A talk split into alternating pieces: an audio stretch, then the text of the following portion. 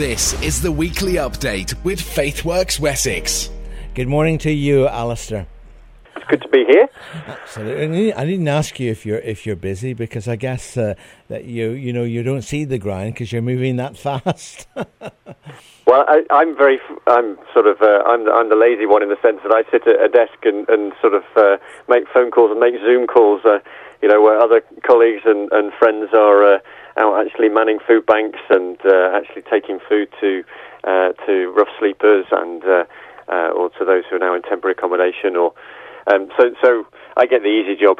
I just look at a screen. But uh, it's good to talk to you because that you know. Um, you're obviously there. They're bringing lots of people together in different ways at Hope FM as well, which is great. Yeah. So, what have you got for us today then? Well, I was, I was just reflecting that uh, you know overnight there's been a lot of uh, news about Marcus Rashford and trying to get uh, uh, the government to change its mind on summer vouchers during the summer holidays um, for those who normally get free school meals. And I was just thought it was a good reminder to people that um, actually, you know, that there's, there's quite a lot of things that we're trying to see, particularly this summer, see if um, community groups and uh, churches can can uh, put together for those who are you know, maybe the summer's going to feel very long after after the lockdown. Um, just also a reminder what food banks do over the summer. So if we run four of the food banks, got great relations with uh, some of the others locally as well. And uh, nearly all of them have over the summer that idea of little top-up vouchers for families because um, it, it, normally when school's on, obviously, uh, the, a lot of these families may get free school meals, and so uh, when it comes to summer holidays and they've got to find that extra meal in the day, that can be a real challenge for finances. And uh, in current circumstances where many people are going to be struggling with finances, to to find that extra meal is going to be even more difficult. So the food banks have a system where they go through local schools, and the schools send these vouchers on to. Uh, to, to, families who they know may, may, find it a bit of a struggle over the summer to make ends meet, and uh, families can then come in and redeem three or, or more vouchers over the course of that long summer holiday. But uh, this year we're, we're working with the council to really see if we can identify uh, the schools and the families who are going to be most in need so that we can target that, that help um, to those who are in most need. And, it, and it's a real reminder. I, I was, I was, um, I was reminded of a story came from from last Christmas. Actually, it's another holiday where you know there was a family who um, father had just lost his job. Um, and uh, was a lot of debt in the family through you know through that, and uh, mm. they came to look at their Christmas Christmas dinner, and they they had to go through the list. Mum sat down with the kids and said, "Okay, we can't afford everything."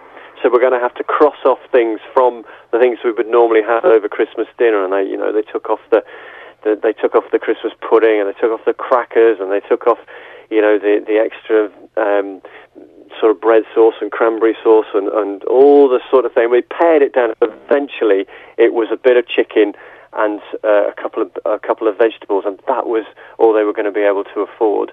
And then, because of uh, people providing a top up over that holiday, that family received a parcel of goods, specially put together for Christmas, just a few days before the actual day itself and mum was able to unwrap it and go, okay, that's now, we can put that back on the list. We can put that back on the list.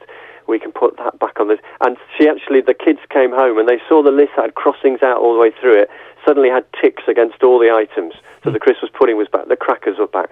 And their Christmas was, as a family, was uh, an event which they looked back on and uh, was huge, huge sort of importance in their family life and actually because of the help then of the folk through Community Money Advice, through our debt advice service, they started the year debt free as well. And it's just a reminder of the impact, as Marcus Rashford said from his own life, of how just pulling down, emotionally draining as well as physically draining it is not to have enough food to be able to pay for um, pay for, for meals for the children during a holiday. Mm.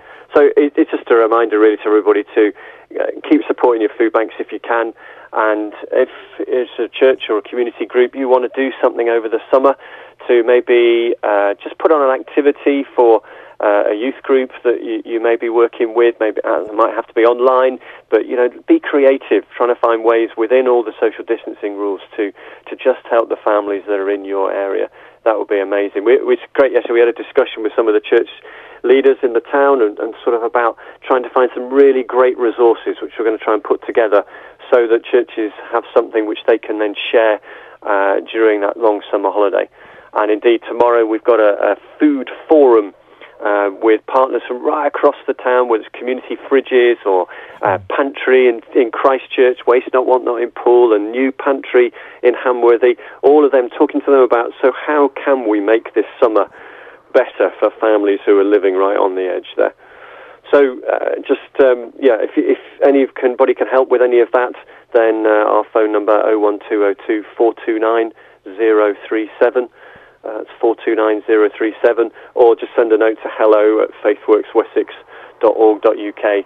Um, if you want to join in that food forum, give us a give us a shout as well.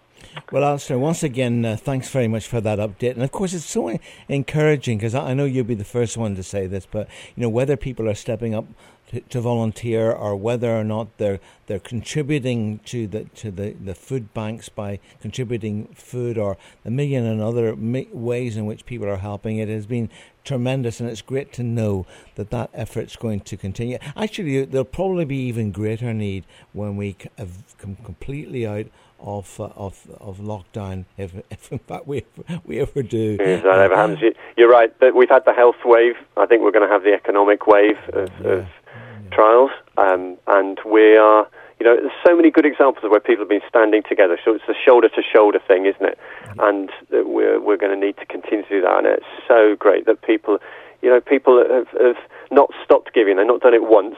They've continued to give, and I am just overwhelmed with with gratitude for people who, who are doing that and are able to to make, to make that decision to, to keep going. So thank you, and uh, long may it continue. Yeah. And thank you, Alastair.